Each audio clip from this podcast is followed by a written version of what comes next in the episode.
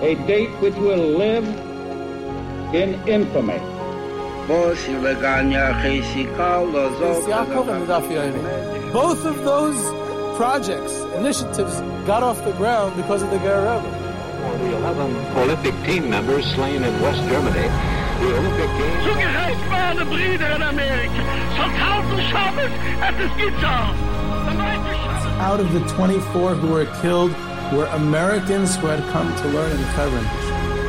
I say one million Jewish children who were made to be cut loose.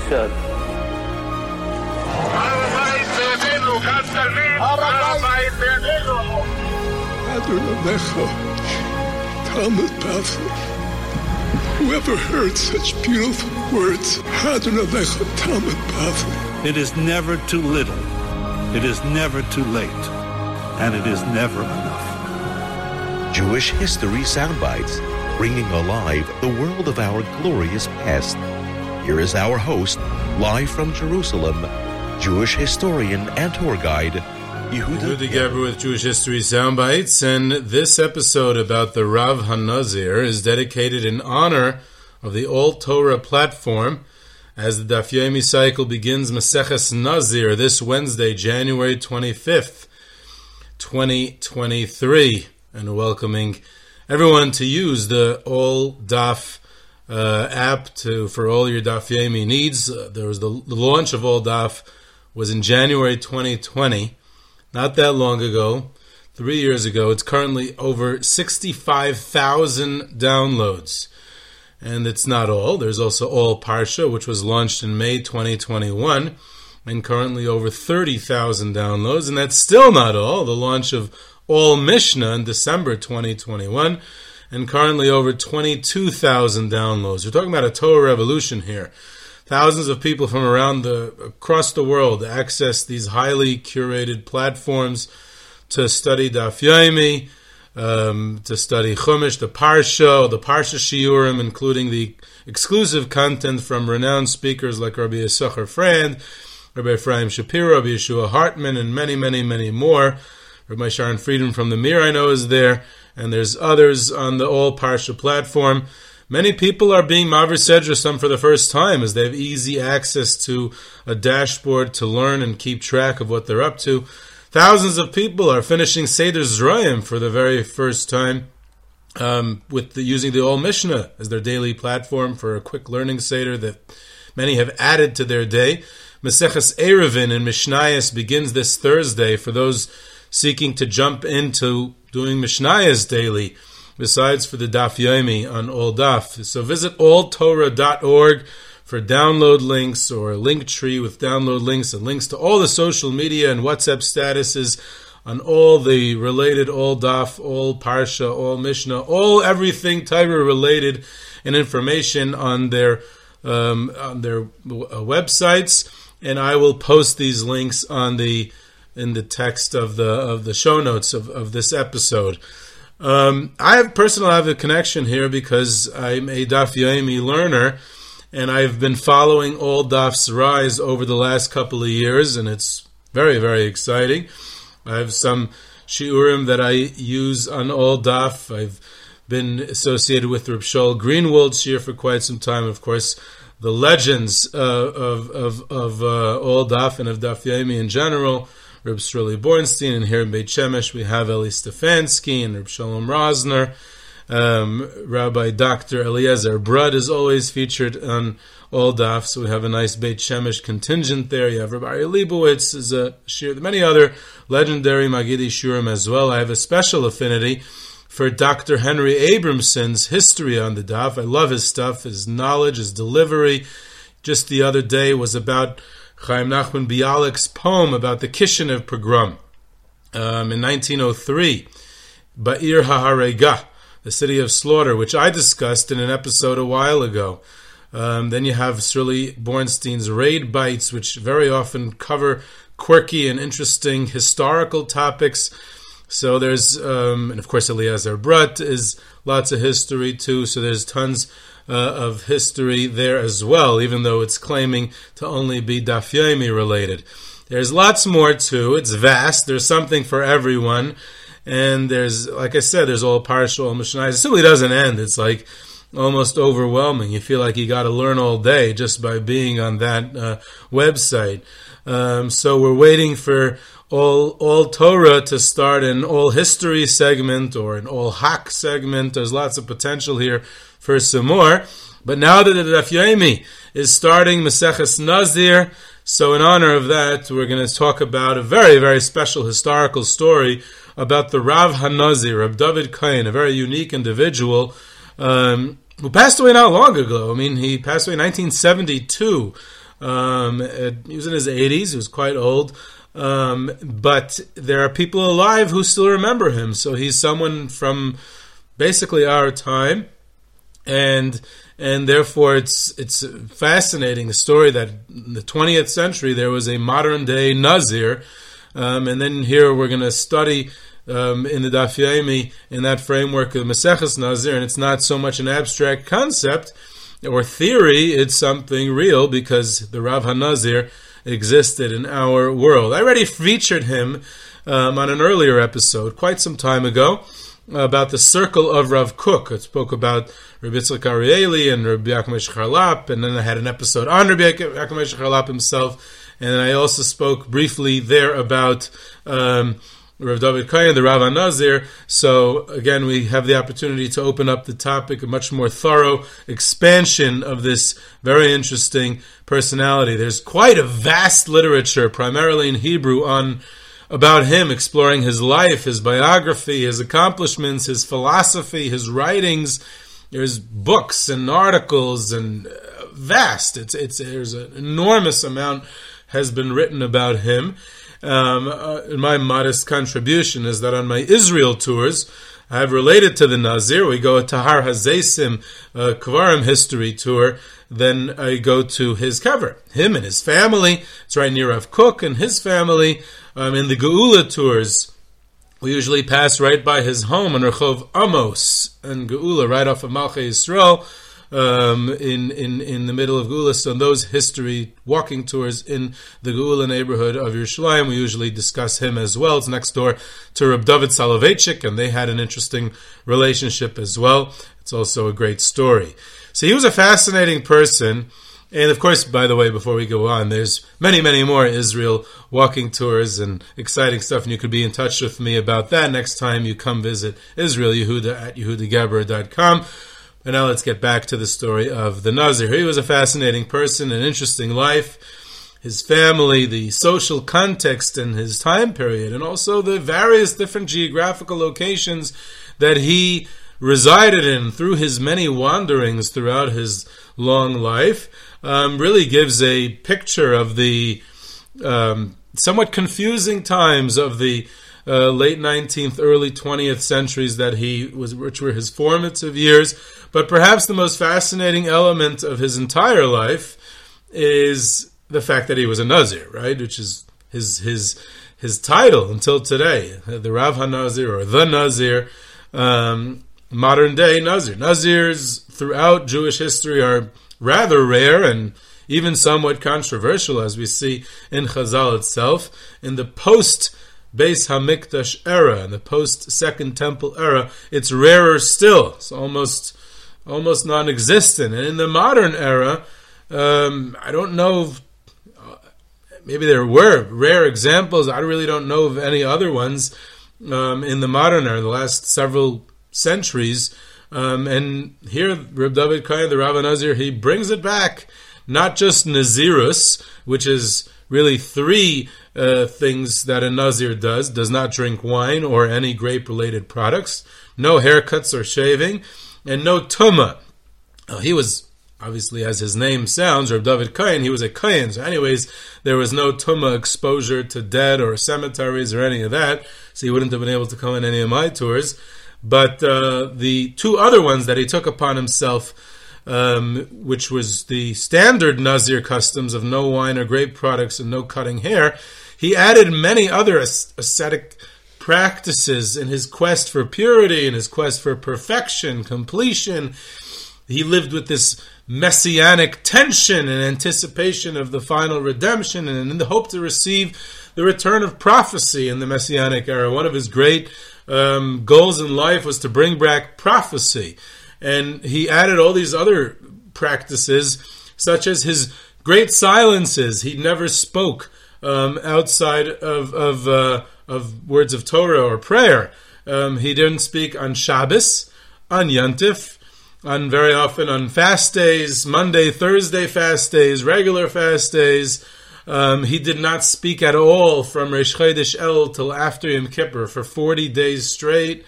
Um, he had these long, long silences, but he would say very often that you convey, you express much more with silence than with speech. And it's that elusive sound of silence that was, um, you know, popularized during that time as well.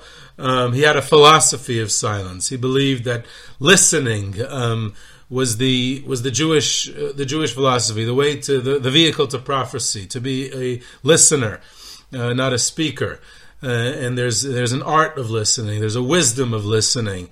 Um, so that was that was one one element that he had. These great silences. By the way, another uh, Yerushalmi Jew of a slightly later time, but they overlapped, also did not do uh, uh, any speech, had a great silence for 40 days. That was Rav Shalom Schwadron, the Maggid of Yerushalayim, who was a great speaker, a charismatic speaker, but for 40 days, from Rosh El to Yom Kippur, he wouldn't speak at all. Um, the Rav Hanazir um, was another practice that he had was that he was a vegan to an extreme. Uh, no, no meat at all, but also no fish. And he wouldn't even wear leather. He he wore cloth uh, shoes and he wore s- strings for a belt. He no no any any use of any animal products whatsoever, fur or anything. Um, he um, and he he had a whole explanation of that philosophy as well. Hopefully, we'll have time to get that. Another practice he had was his wanderings in the Judean desert in the hills surrounding Jerusalem waiting for revelation, for for um, for prophecy. He wanted to actually attain the level of prophecy which he felt was a prerequisite for the messianic era. He had all kinds of mystical kabbalistic practices and attempts at a fascinating synthesis of scientific knowledge, philosophy, together with Jewish mysticism and Kabbalah and and and and the entirety of the Torah and plenty more. He was a, a absolutely um, mesmerizing figure. Though these various elements gradually developed over time, it seems that his Nazarite vow was taken upon his arrival in the Holy Land in 1922. So 1922 is when he moves to Eretz Yisrael. Um, so he is uh, he's born in 1887, so that would make him uh, 35, if I'm not mistaken. If my math serves me correctly. I'm just calculating it now. And that's when it seemingly he becomes a Nazir. He decides to, he makes a conscious decision. He's becoming a Nazir um, with his arrival in, in the Holy Land. And it, that's what facilitated his acceptance upon himself of, of this status. Um, and uh, it was, you know, becoming, immer- immersing himself in the, in the holy country. So he's going to take upon himself this holy status, and like I said, it had to do with a lot of his um, um, his uh, apocalyptic, almost like his, his his his anticipation of redemption, his anticipation of the messianic era, and therefore a Nazir uh, status fit right into that, which ele- he felt like would elevate himself and prepare himself more for that that uh, time period and that redempt that final redemption. Well, you know, for Kiddush and and for the four cups of uh, on Pesach, he would drink a special apple cider kind of drink that he did in, in, in lieu of wine, which he did not drink. So he he you know he kept it to an extreme. He did not. Uh, you know, he never uh, violated any of this. Uh, well, he was always seen with this long hair and long uh, beard. He had a great look to him. What's even more interesting is that he assumed the same procedural Nazir vow for his children upon their birth. He had one daughter, Tzifia Goren, Tzifia as in Tzipia Legeula, anticipating the Geula. So he named his daughter of, uh, you know, i- i- with this anticipation, this messianic tension. She eventually marries Rav Shlomo Goren, the chief rabbi of the IDF and later of the state of Israel, and a controversial figure himself, a great rabbi, great Paisik, and uh, of, great controversy as well. So he was the Nazir's son-in-law married to Tzifia, uh, the Nazir's daughter, and he had a son, Shar Yashuv Kohen, also an interesting name, named for the son that Hashem uh, told Yeshaya Hanavi to give Sharyashiv Banecha, to give to, to his son, Yeshaya Hanavi's son. So he's named for, he's, he was named that. Um, and um, he he when his children were born, the Nazir assumed that they'd be lifelong Nazirs and lifelong vegans. Um, Reb Shar Yashuv Cohen relates a story that when he was 12 years old, uh, had a Besdin assembled in his parents' home for the express purpose of him declaring in front of this Besdin that he had not accepted the Nazir status as a neder, and in fact, at the age of 16, Reb Shar Yashuv Cohen took his first haircut, which was much to his father's disappointment. The Nazir assumed that his son would follow in his path, but Reb Shar Yashuv Cohen did st- still did maintain the other practices of his father, other ascetic practices of his father of not drinking wine and only having that apple cider for kiddush, and of course, as a Kohen, anyways, he did not become tameh. And he also maintained the practice of veganism. He did not eat any meat products or use any meat products like that. Uh, I think he did wear leather, though. It could be that he didn't do it as extreme as his father. I'm not sure what Reb Shar Yashuv Cohen's exact practices were. Reb Shar Yashuv Cohen later was the rabbi in Haifa for many, many years, I think about 40 years or so. He passed away not long ago. I remember, uh, I don't know if I ever met him, but I remember, I remember when seeing in the news when he passed away. Um, this idea of being a vegan um, was expounded by the uh, Nazir in a pamphlet that he wrote to explain. He actually wrote a ton great, tremendous writer. He loads of notebooks and commentaries and mystical explorations and shiurim and halacha. And remember, he was also a Magid Shir. He delivered one of the main shiurim in Merkaz Harav for decades. He was a Gemara Rebbe. He's a Litvisha, Lumdisha Gemara Rebbe uh, as well, besides for everything else. Um, and the, the full gamut of the entirety of Torah. He wrote a diary in his youth and his musings about life and his goals. And there's he published very little because he saw his main goal was to be publishing his teacher, Rav Kook's writings. Rav Kook was his his main rebbe, his teacher. They were they were connected, belev and nefesh, completely like a, a, a, like a rebbe in the Talmud, almost like almost like an almost like no other. An amazing close connection that the two of them had, which we'll get to as well. And um, and Rav, the Rav Nazir, together with Rav Yehuda Kook, Rav Kook's son, were the main uh, organizers and editors and publishers of Rav Kook's many, many writings. And the multi-volume Oires HaKodesh um, was uh, published by the Rav HaNazir and he and and he put an enormous amount of work into editing it and organizing it. So he never really got around to publishing his own stuff. His massive archive is still being researched, is still being organized, and much has been published from it over the last half a century by a team that works on it. And the assumption is that they have that they've covered maybe about 10% of his vast writings. Much of his archive has not even been examined yet. It's vast. So like I said, being a vegan was explained um, in a pamphlet that he wrote as, and he wrote that being a vegan is the way he see, sees it in a Jewish mystical sense is, is an ideal. It's a way to bring the world to its perfection. Um, he said when the natural disgust and the repugnance, repugnance of that one has from consuming human flesh, which everyone has, there's this disgust with it. So the natural extension of that would be to extend it to all living creatures, that there should be this, the human being, the human spirit should be elevated to such a level that there will be a natural disgust from consuming or benefiting from any living creature. And he said that that would be achieved by having a certain spiritual purity and refinement, which would be heralding the messianic era and the full redemption of humanity to its lofty purpose.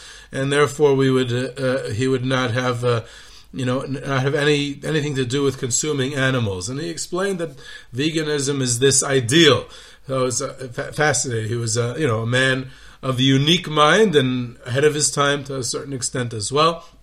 In many other ways, came to women's rights also. He had some interesting ideas. Maybe we'll get to that as well. So, although he led a multifaceted life in the context of the Daf Yomi embarking on Maseches Nazir, I believe that it's a tribute to the Rav Nazir that he provided a historical reality to this long forgotten part of the Torah. Um, Rabbi Sharyashiv Cohen describes how unusual it was when he was a young boy walking with his father, the Nazir, in the streets of Yerushalayim, and both of them had this long hair. Children would sometimes point fingers and laugh at them, and he felt very uncomfortable. So it certainly was a very unique sight, and certainly a moment in history when Nazir once again became a reality in the Jewish people, and not just an abstract idea or another Masech and Shas. In that context, there can be no better introduction to the Daf Yomi Nazir than uh, than discussing his story. But um, there was much more to his story than just his Nazir status or his uh, ascetic ascetic practices, like I mentioned until now. And with the remaining minutes of this uh, episode, I'd like to also discuss uh, some other parts of his life and story, uh, his early years, besides for his uh, his his being a Nazir. So he came from this very rabbinic family for tens of generations, a very prominent Lithuanian, Litvische rabbinic family. His father was Rabbi Yosef Cohen, uh, Rav in, in Lita. His grandfather, also in Ukraine, his grandfather, Rabbi Zcharia Mendel Katz, was the rabbi of Radin, very close with Chofetz Chaim. The Nazir himself was born in 1887 in this small Litvische town near Vilna. He went to Radin to to study in an advanced cheder, and he was and he was lived in in in, in Radin uh, in, under under the auspices, uh, you know, together with his grandfather, who was the rabbi of the town. Ramendel Katz, like I said, was very close to Chofetz Chaim. They lived next door to each other, had lots of mutual respect for each other. The Chofetz Chaim would not render any halachic decisions in Radin. He always deferred to the local rabbi. He would say, "There's the local rabbi, Ramendel Katz. He's very competent, big talmid chacham. Go speak to him." Um, the legend has it. This is a, I don't know if this is a true story, but it, it is told that every year before Pesach, the Chofetz Chaim's wife would come in with a pot, excuse me, and ask the rabbi what the koshering process was. Allegedly, the rabbi would cleverly respond that the koshering process of this type of pot is described in the Mishnah Brura in siman uh, whatever. So, so uh, that's the respect that they had for each other and because the Chofetz Chaim obviously was the author of the Mishnah Brura. Um, so his grand, the Nazir's grandfather passed away suddenly. He continued a bit in Radin to study. He later moved on to a yeshiva in Konotop in Ukraine, where his father was living at the time and teaching Torah at the local yeshiva, very far from Lithuania. He was 11 years old at this time, and for the next decade. The Nazir soon moved around the Pale of Settlement, uh, from place to place, yeshiva to yeshiva. He had uncles who were rabbis in towns across the length and breadth of the Pale. So he'd move from place to place, staying by one uncle, staying by another uncle, getting a flavor of each place, and moving on soon to the next one. He was this restless, wandering soul. And soon he wound up in Volozhin, the Volozhin yeshiva. This was following the reopening of Volozhin. It had closed in 1892, and now we're talking about six, seven years later and uh, and it's it had reopened and he joined it shortly after its reopening. After some time in Volozhin, he returns to Radin, and be, where his uncle had now become the rabbi, the son-in-law of his grandfather, um, succeeding his grandfather, and he became a student of the Chofetz Chaim. Um, he uh, he becomes a student of the Musar movement as well, um, and he becomes close with the Chofetz Chaim.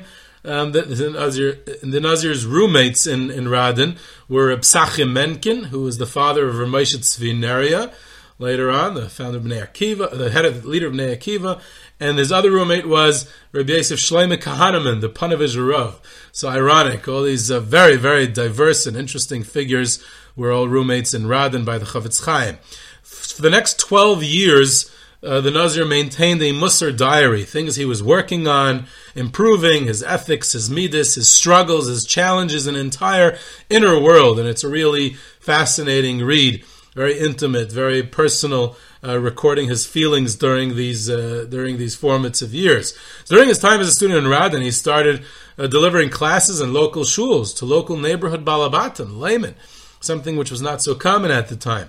He mentions that one Shavuos he delivered a three-hour shir in a local shul, which I think is more of a testament to the quality of his audience uh, than him. Three-hour shir, uh, Shavuos, you know. Um, the one who succeeded in his grandfather's Rabbi Radin, like I said, was his uncle Reb Sender Kupstein, who was married to his aunt, the daughter of his grandfather, his, his father's sister. But when she died young, his uncle remarried uh, his niece. In other words, young David Cohen's sister, Penina. So his sister became the Rebbitzin of Radin, which was an interesting situation. Um, the rabbi, this rabbi, Rabbi Reb Sender Kupshin, was rabbi of Radin for 40 years, and he was very close with the Chafetz Chaim as well. He later moved to uh, to Yerushalayim. He and his wife moved to Yerushalayim. The Nazir uh, was told by the Chafetz Chaim that the Mashiach is about to arrive, and everyone's going to start having to do observe the laws in the Beis Hamikdash. The Chafetz Chaim would talk about this a lot. And the Chafetz Chaim told the Nazir that, that people are going to come to rabbis and ask them questions about Kachim. And especially rabbis who are Kohanim, like you he says. So you have to be proficient in the laws of Kachim, and you have to study it. And the Chafetz Chaim inspired the Nazir to delve into Kachim, which would be a very favorite favorite uh, study area of study of the Nazir because of the Chafetz Chaim. The Chafetz Chaim also in, inspired him and, and had an impact on him regarding his messianic tension. Um, the Chafetz Chaim told the Nazir, I used to daven in Shemona Esrei, Yerushalayim Ircha, you know, go back to, Hashem should come back to Yerushalayim, as Tzemach David Avdcha, that Mashiach should come. And he said, I used to think, yeah, it's a prayer.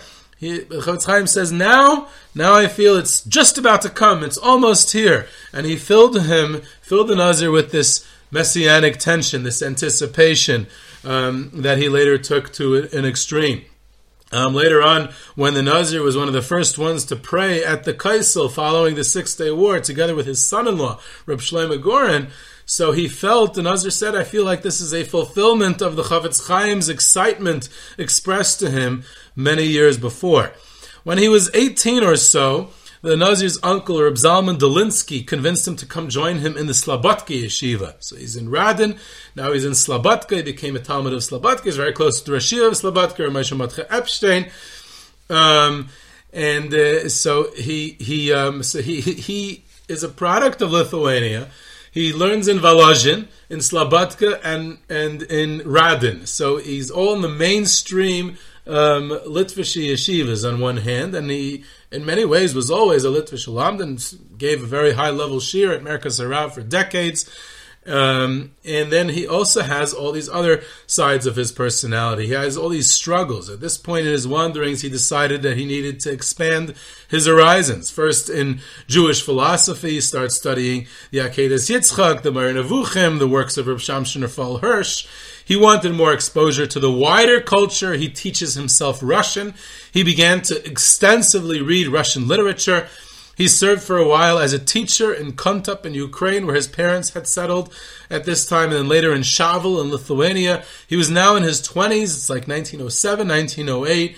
He's still single. He's searching for himself, for his identity, for his next move. He moves to St. Petersburg, where he was there was this in, very interesting uh, institution, uh, Beis Medrash slash Jewish University, funded by Baron David Ginsburg, who was also somewhat of an intellectual, for young, brilliant um, Jewish scholars, Torah scholars, general Jewish scholars interested in expanding their horizons both within Jewish scholarship as well as beyond to the sciences, the natural sciences, philosophy, literature, other subjects. And from and it was it was actually here that he uh, um, became close friends with Zalman Shazar, who would remain his friend throughout his life, who was living in St. Petersburg at the time and was also affiliated with Baron David Ginsburg's uh, institution, um, which we'll get back to. From there, he the Nazir continues to the University of Freiburg in Germany.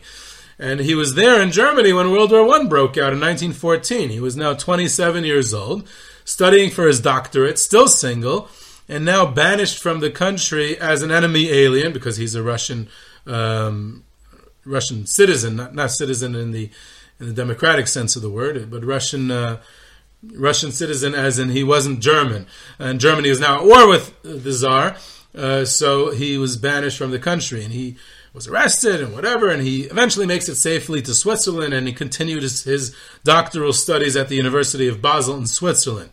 And that brings us to the most important formative event of his life, and that was his meeting Rav Kook. Um, he um, at the beginning of the war, Rav Kook was also stuck in Switzerland.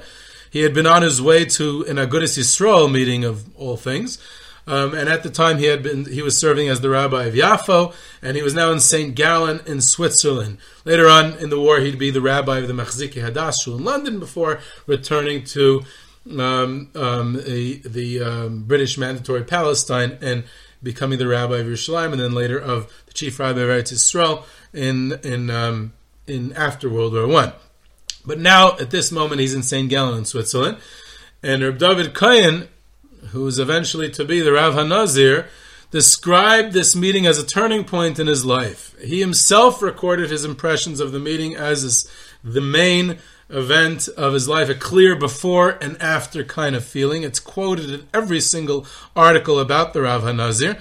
But I have to thank the legendary Menachem Butler for pointing me toward a tablet magazine article which describes the meeting in all of its rich detail. So, uh, thank you. And I will now proceed to quote from this article uh, because it describes it very well, his meeting with Rav Kook. So, the Rav Nazir um, traveled to meet Rav Kook and reached St. Gallen on the eve of Reish Chodesh El. Cohen describes that fateful morning and the preparations for it in his diaries. After a ritual dip in the Rhine River as a mikveh of sorts, and armed with the book of Kabbalah in hand and expectations for a new period in my life to begin, he makes his way to Rav, where Rav Kook was staying. He found Rav Kook studying halacha with his son Rav Yehuda, and a rather dis- disappointing discussion of Greek philosophy and literature ensued upon his first meeting.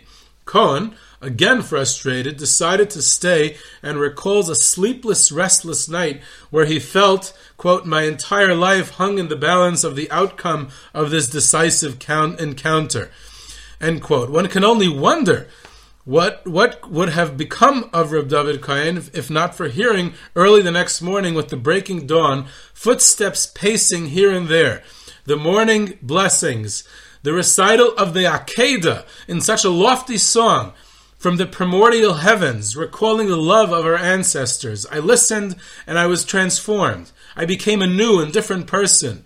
After these prayers, I hurried to write down that I had found more, more than what I had prayed for. I had found a Rebbe. With a new heart and spirit, the Nazir embarked on the final phase in his life as a student of Rav Kook. It would be another seven years before they would meet again, this time in Jerusalem, where Cohen testified to not leaving his teacher's side for a moment, learning from him day and night.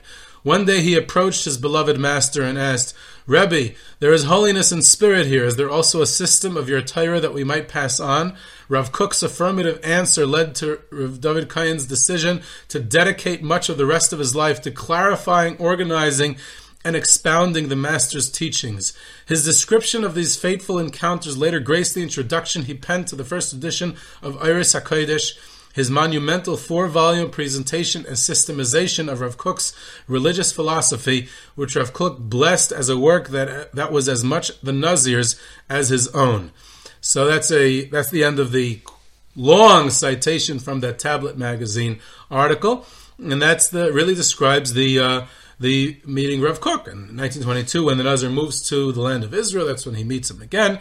Um, there's, like I said, fascinating memories of Zalman Shazar, the third president of the state of Israel, um, shared of him from their time as close friends in St. Petersburg, studying philosophy, Immanuel Kant, and those kind of things, to Germany, Switzerland, they were together in the Yerushalayim. Um, Shazar remembered a comment from the great uh, researcher of Kabbalah, Professor Gershom Scholem. Um, Scholem told Shazar, they were neighbors in Rechavia, um, he's, Scholem told Shazar, I didn't know that, that there were live Mekubalim anymore. I thought I'm just studying the research of, of the study of Kabbalah. Um, but then I met the Nazir, and I see that in Yerushalayim today there's still live Mekubalim. It's a very interesting comment. Shazar maintained a close relationship until his friend's passing. He even attended his shiurim in Kabbalah. He wrote extensive biographical articles about him in the newspapers. Upon the Nazir's passing, he delivered public hespedim about uh, about the Nazir. This is the president of the state of Israel. Very interesting. In general, Shazar is quite a unique individual, deserving of his own treatment on uh, Jewish history sound bites. Um, so he um, he uh, he he would. Um, uh, he would uh, he he also had a close connection, the Nazir, to members of the underground, even extremist members of the underground, the Brit HaChashmonaim, which eventually his son, the Reb Shar Yashuv Cohen, joined. He gave them shiurim. Um, he he hired private tutors for his children to study general subjects. He encouraged his daughter to, to, to play the violin. He himself played the violin. It was part of his Hoshana Rabbah night ceremony. He would give a deliver a shiur in Zohar, and then he would play the violin. In general, composing and singing and music were a very big component of his mystical life, as they were of his great Rebbe Rav Kook as well. He spoke many languages. Greek, Latin, English, German, French, of course, Russian, Yiddish, and Hebrew as well. Um, and uh, and he was silent in all of them. One of his other practices was was uh, staying standing the entire Yom Kippur from Kol Nidre through Ne'ilah through the entire night, the entire day. He stood the whole time. He never sat on a cushioned chair. He slept either on the floor or on a hard bed, and he tried to beget, beget prophecy. He tried to attain prophecy.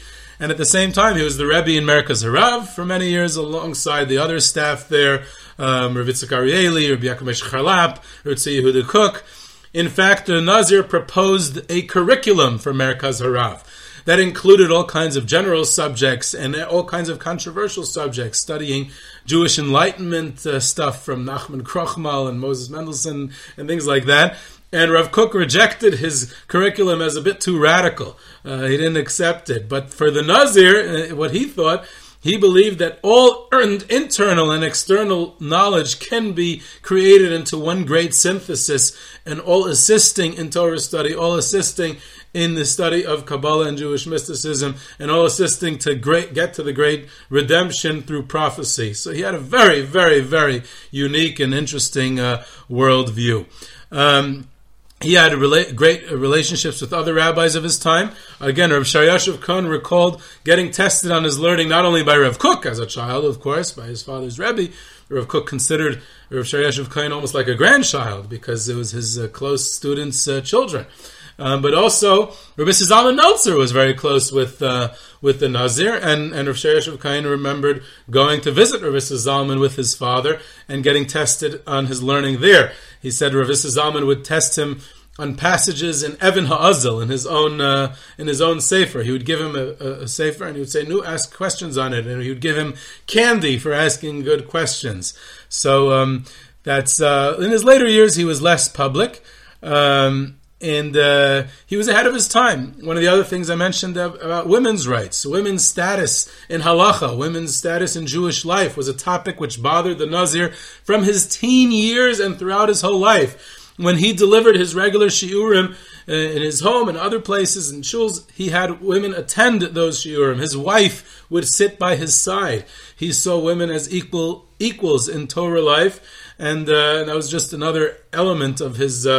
Of his unique uh, system of thought, of his of his you know like his like I said about his veganism and his synthesis of general knowledge with complete Torah knowledge, all towards prophecy and the ultimate redemption. So that was a modern day Nazir, um, unique to his time, Rav David Cohen. This is Yehuda Geberer with Jewish History Soundbites. You can reach me at yehuda for questions, comments, sources, tours, trips, sponsorships, and lectures. You can subscribe to Jewish History Soundbites on Podbean or your favorite podcast platform, and I hope you enjoy it.